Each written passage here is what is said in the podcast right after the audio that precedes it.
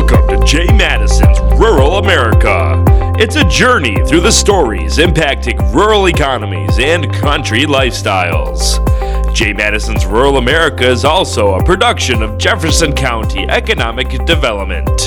Now, here's Jay. And hey there, everybody. Welcome to Jay Matteson's Rural America. I am your host, Jay Matteson. And today I've got sitting across from me the one, the only Mr. Ron Robbins. He was a little bit uh, out uh, uh, goofing off last episode, so he's back in the studio today. How you doing, sir? I'm doing great. It's been a couple weeks since I've been here, as you said. So uh, sorry I missed you last week, folks.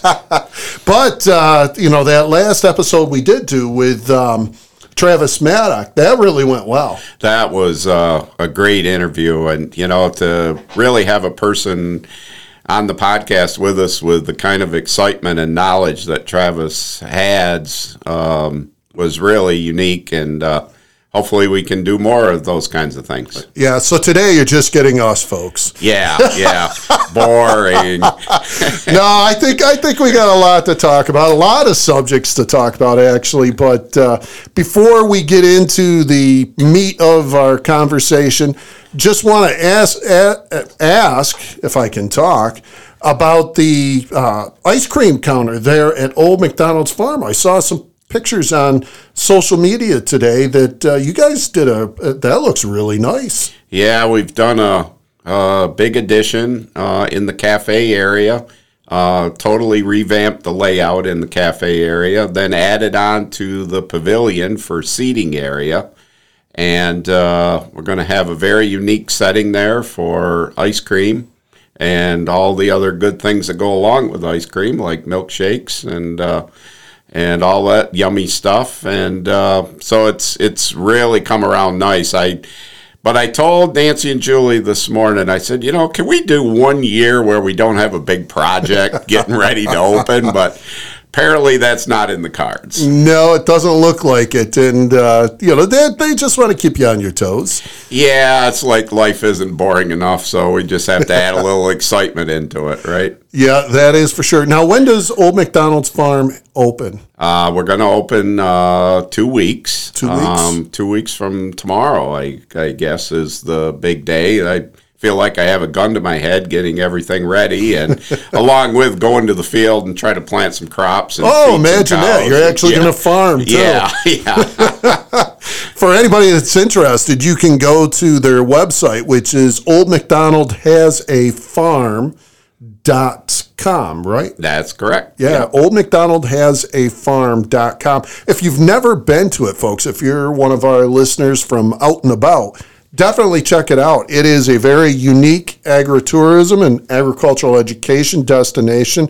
About 40,000 people a year go through there. Yes, yeah. I have lots of visitors. Uh, we're doing some other unique things this year. Uh, Emma Shirley, our education coordinator's uh, been busy uh, being creative like she always is. And uh, of course, in the fall, we'll have a unique corn maze uh, that's always takes on an educational tone, and uh, so hopefully have a great season.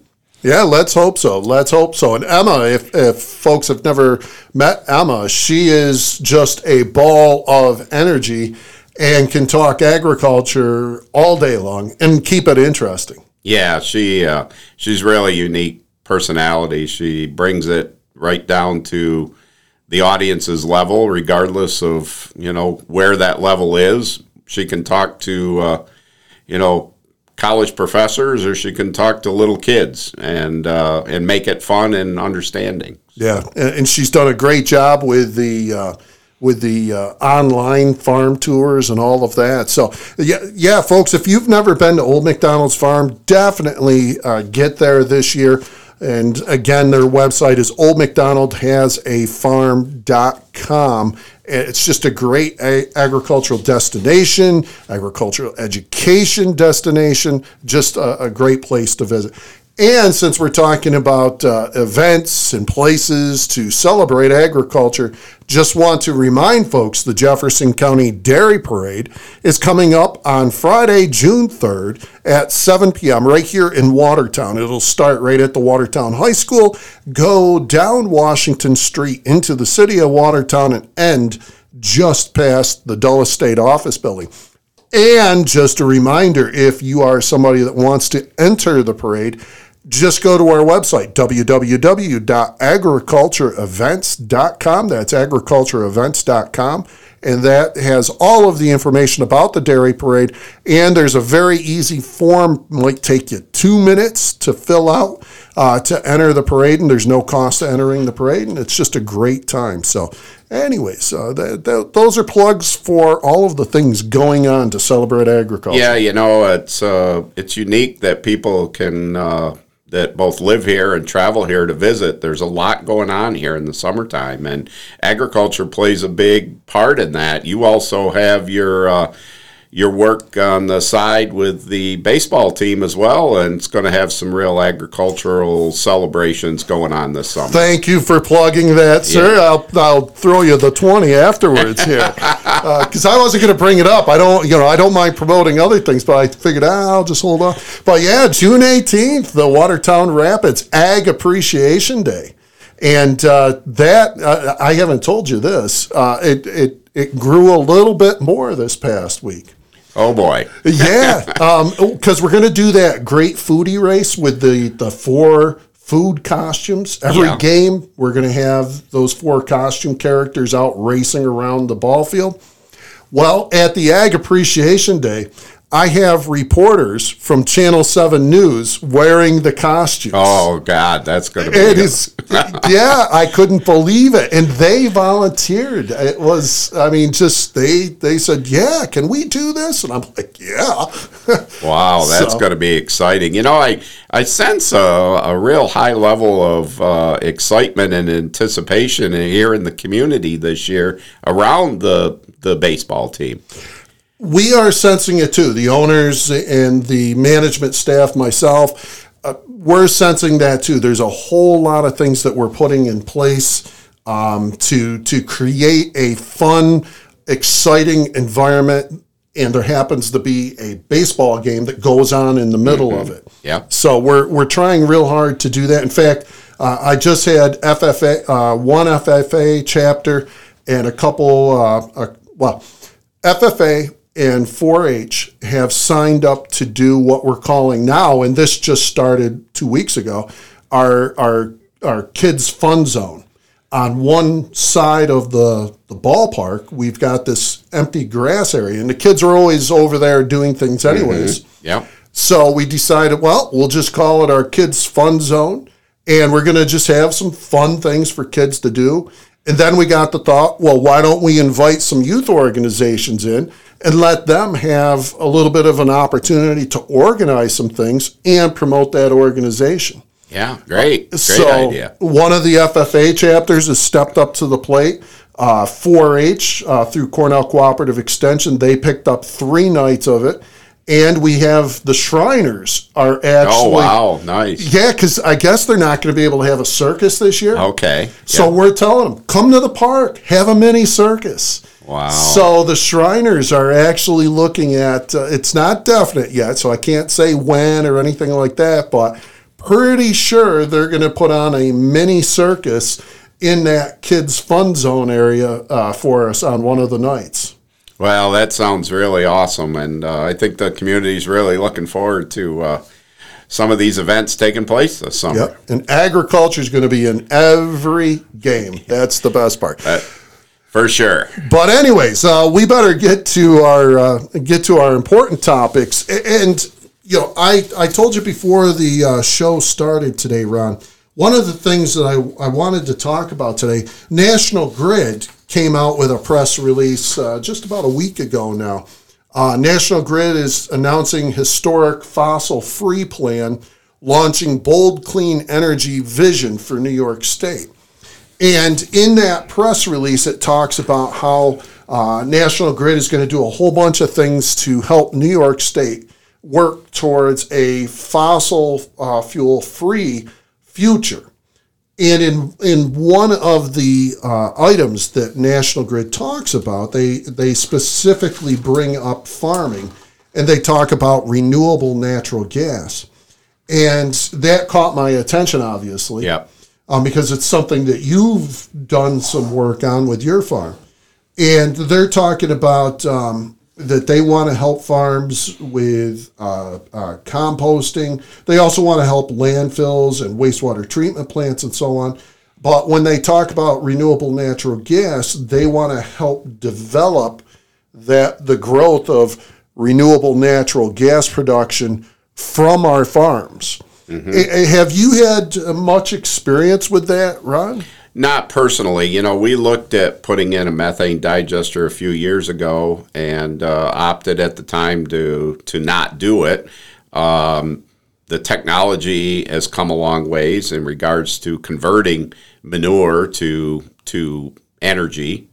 Uh, taking it a step farther and creating clean natural gas, of course, is another component of that and the technology there is improved. I understand there's a couple projects potentially that are going to happen here in the North Country. Uh, and I think the excitement around those opportunities for agriculture to play a big role in kind of this, you know, green energy movement that we're seeing, um, you know, that that momentum is building and and rightfully so. I think I think agriculture can play a huge role in that. I agree. I you know uh, it was probably 2007. I want to say we had one dairy farm here in the county actually start an anaerobic digester. Now they didn't go to the point of producing renewable natural gas, but it was talked about. But they were taking their manure. Uh, running it through a methane digester and converting the gas coming off of the digester into electricity and it worked to a degree. Um, There were some real challenges with it um, that they ran ran into, and like you said, the technology then wasn't what it was to what it is today. Correct. Yeah. So, what was what was the big challenge that you ran into as far as uh, creating uh, electricity from uh, methane from your So, manure? two big challenges. First and foremost was to put the energy back into the grid. The what the utilities were willing to pay was not enough to cover the overhead costs because we wouldn't have used all the energy that we would have created. And uh, so the operational cost, the initial upfront investment, just weren't going to be able to be covered by what you could get a return on by selling energy out into the grid. Then the second thing is we bed our cows with sand. That sand ends up in the manure, and you, you would have to separate that sand out of the manure before it goes into the digester, and that technology was just not there at the time. Now, Ron, why do you use sand? Uh, you know, uh, just for our listeners' sake, why do you use sand as bedding? That sounds, for somebody that's not familiar with, you know, modern dairy Correct. farming, Yep. that sounds kind of wow. Sand? Why sand? Yeah, so two things. One, very soft, uh, you know, kind of like walking on the beach, right? You can walk with your bare feet, you can kneel down in it, you can lay down in it, and it's it's rather soft. It's not abrasive. It's uh, you know comforting, I guess. And then secondly, it's inorganic. It's uh, bacteria can't grow in sand, so it's very clean Okay. and and keeps the cows very healthy. So it's both. Uh, you know, a fact that, you know, they're, the milk quality and the cow health is much better. And, uh, you know, the fact that it's, it's really comforting to the cow to lay on it. So, you know, just to uh, draw a picture for our listeners, so you, you, your girls, the cows, are laying on this nice sandy beach, Yeah. if you yeah, will. Yeah. And you have, if I remember correctly, you have misters, don't you? We have in the summertime, uh, we have misters and fans, of course, and uh, that keeps the ambient temperature of the barn uh, down to a level where uh, you know the cows are comfortable. So they um, always they're laying on sand beds. They've got when the heat gets to a certain point, these little misters start blowing a fine mist on them. Yes, correct. And then fans turn on to keep them cool and blow a little breeze over the top. Yeah, Of them. and that overall, that cold water and that air movement brings the overall ambient temperature of the barn down, you know, 10 or 15 degrees. Wow. so for folks that don't know, you know those cows, they're they're they're living a fairly comfortable life there on Yeah. the North Harbor Dairy beaches. Yes, correct. but on the other side of that, it takes a lot of energy to do all those things. That's right. Every time those fans kick on. Yeah. that's what people didn't realize as as I was working with the other dairy farm on this, you know, people were thinking, oh, during the wintertime, that's when your highest energy use is. Well, no, not No, not at all. Not at all. It's No. when those fans kick on in the summertime, that draws a lot of a lot Yeah. of juice. Yeah, the cows in the wintertime, even during really, really cold periods, uh, you know, they generate a lot of heat. In the morning, you'll see the heat rising out of the ventilation in the barn. But in the, you know, so they they kind of take care of themselves in the wintertime. In the summertime, though, we have to be very cognizant of what's going on out in the barn and, you know, how comfortable the cows are, or they just simply don't produce the milk. Very interesting. So, focusing back onto the the uh, methane digesters, you chose not to go down the route of a methane digester at the time because you use sand and that eats up the equipment really. Yeah, it actually would settle out in the digester and end up plugging it up over a very short period of time. So, because, you know, the sand ends up being heavy and settles out of the manure ultimately, which, you know, it doesn't, you know, it creates problems in our equipment, but we, we can manage it in small quantities. You put a couple million gallons of manure in a digester and have it fill up with sand over a year's time, that wouldn't be cool. No, not at all. Eh, now, if I remember correctly, eh, did you get to the point where you saw a certain number of cows as a break even on running a digester? Yeah, that's the other thing. We weren't quite at the size. Uh, you know, at the time, we were only about 900 cows. We're about 1,350 now. We're we're kind of approaching that 1,500 cow mark, which was more conducive, I guess, from an economic standpoint. You know, the volumes and and the you know the amount of of economic return you're getting out of selling milk, basically from the farm, and uh, and then paying down the debt service and the operational cost for the digester. Yeah. Now, these days, I've had a couple companies call me interested in renewable uh, uh, renewable natural gas production on farms. They'll call me up and start asking me about farm size, and you know I'll ask them, okay, what size farms are you looking for? And they're interested in eight thousand cows. Yeah, so you take that to the next level of uh, producing uh, clean natural gas. You've got this additional huge investment, and and you know you've got you got to size that equipment to be able to you know produce enough to make it pay. So I'm sure that farm size getting up there in that seven eight thousand would be would be it. Yeah, because you know I'll start to talk to them about the farm sizes we have here in the North Country, and they never call me back after that. Yeah, what one thing you're seeing in some parts of the country is uh, in regards to that, where farms are in close proximity, you're seeing farms team up. Right. So you have two or three farms of a couple thousand cows each. Uh, they find a central location and they build a facility, Right, and then they just pipe the manure, manure. to it. to yeah, it. yeah, I don't know if we could do that here. We do have a couple spots where there's some. yeah. It would be pretty tough. Southern end end of the county, you know, might be able to happen. There's, you know, within a couple miles, there's two or three large farms, but be pretty hard everywhere else. right, and just you know, for anybody that's, we're not talking about like drilling wells into the ground to to draw natural gas out of the ground. We're talking about taking cow's manure, you put it into a a digester, a great big huge tank, and as that as that manure sits in there, it's obviously fermenting. It's it's breaking down, that produces methane gas. The gas rises to the top. You collect that methane gas off the top of the tank, off the top of the manure.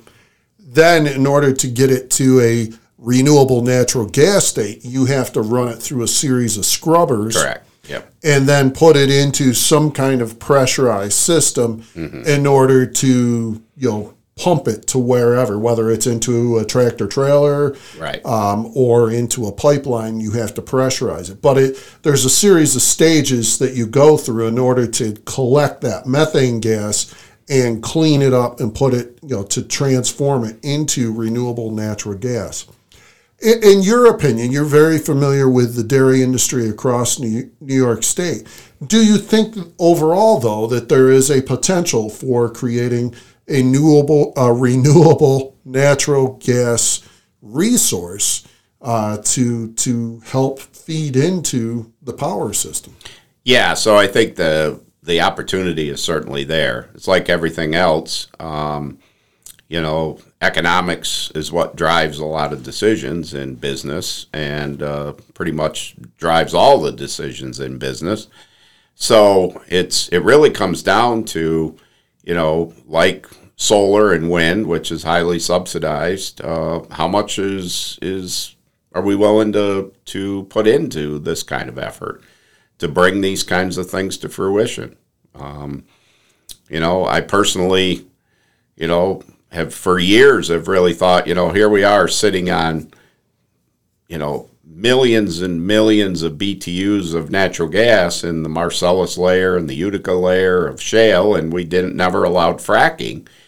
Um, so we have this other source of potentially on all our dairy farms of manure that creates another set of challenges as it is. So can we use that to our benefit?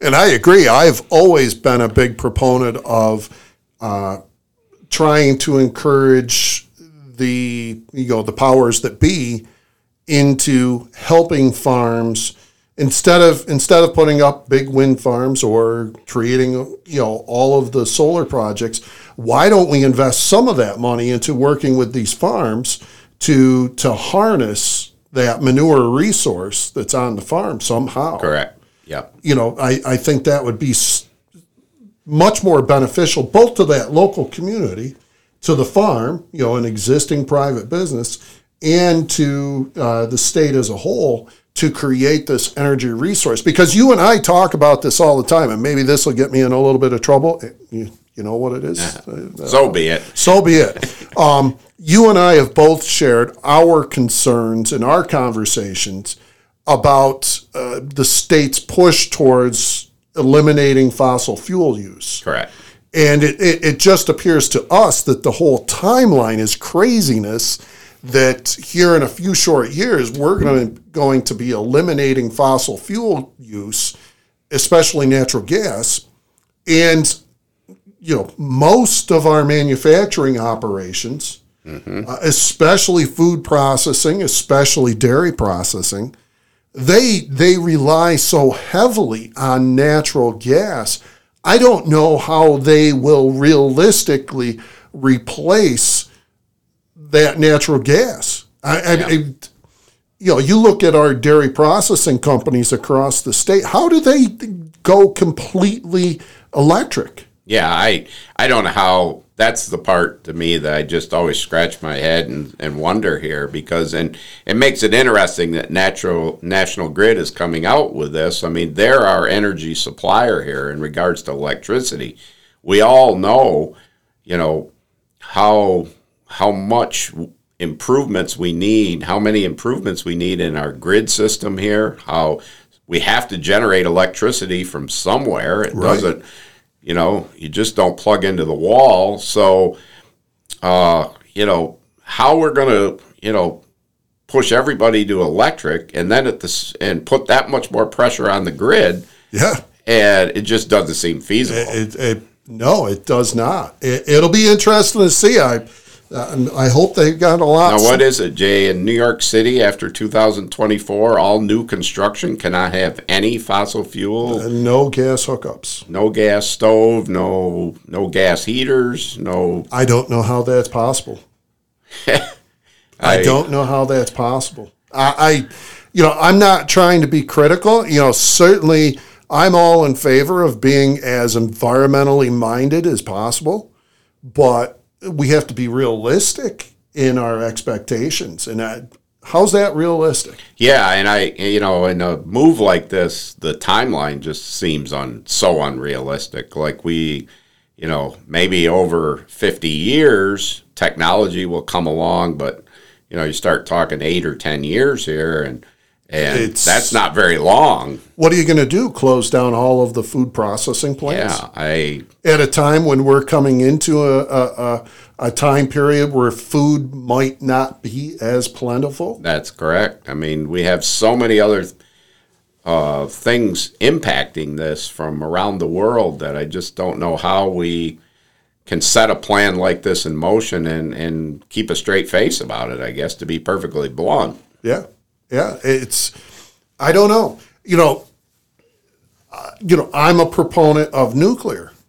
You know, using some nuclear to meet our electricity needs because that is, you know, a very clean uh, uh, way of generating electricity.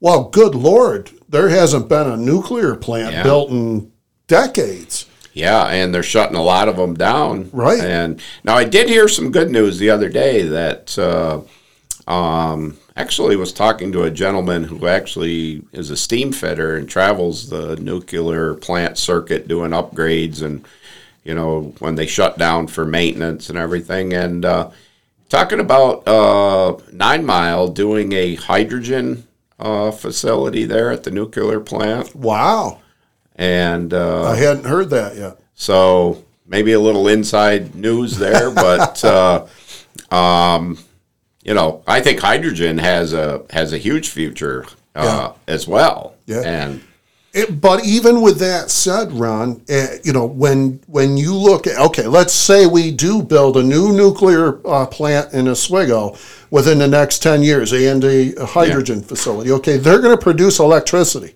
Yeah. they're not going to produce fossil fuels. They're not going to produce natural gas. right, How do we retrofit yeah, all of the food processing plants in New York State within the next three decades? Can't be done. Um, It's not possible. no, no, So what are we going to do? We going to shut them all down? that's that's a wonder. It has us all scratching our heads, and uh, you know, not to be critical here of, uh, of utility. We're just being realistic. Right? Well, and, and and I don't even think in this case it's it's National Grid. I'm not pointing a bad Yeah. finger. I, you know, I I would love to uh, see Nat, National Grid help us with farm generated renewable natural gas for sure. You know, that'd be great. So we're not being cri- critical of National Grid. We're being critical of this plan from the state that says we're going to start, you know, uh, converting over to uh, electricity for everything within a very short period of time, and it's just not realistic. Yeah, and you you throw you know the the situation we're in economically in this country currently. You know, it's numbers out today, pretty pretty dismal economic numbers. It's no doubt we're heading into a recession here. Some people say we won't see it until real early, late 2022, early 2023.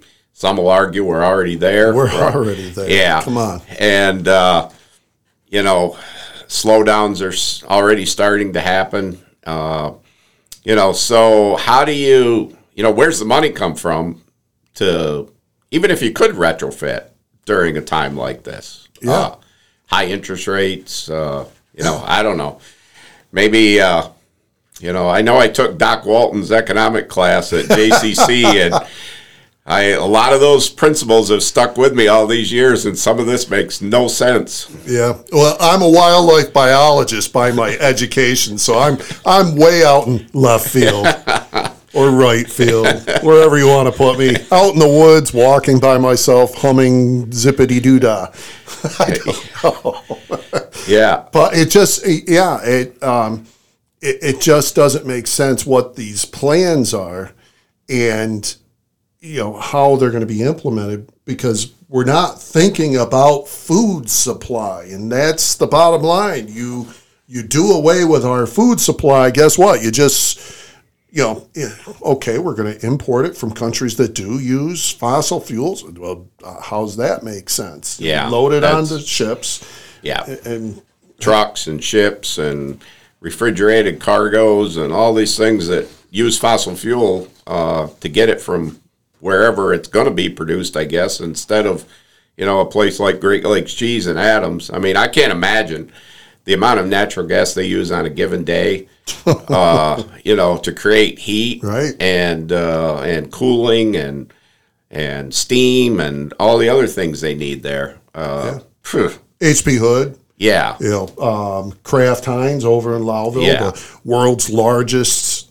uh, cream cheese manufacturer. Correct. Uh, that's a lot of natural gas going through those three plants alone. Yeah, correct. And how do you replace that? Yeah. You better get more cows on your farm. Yeah.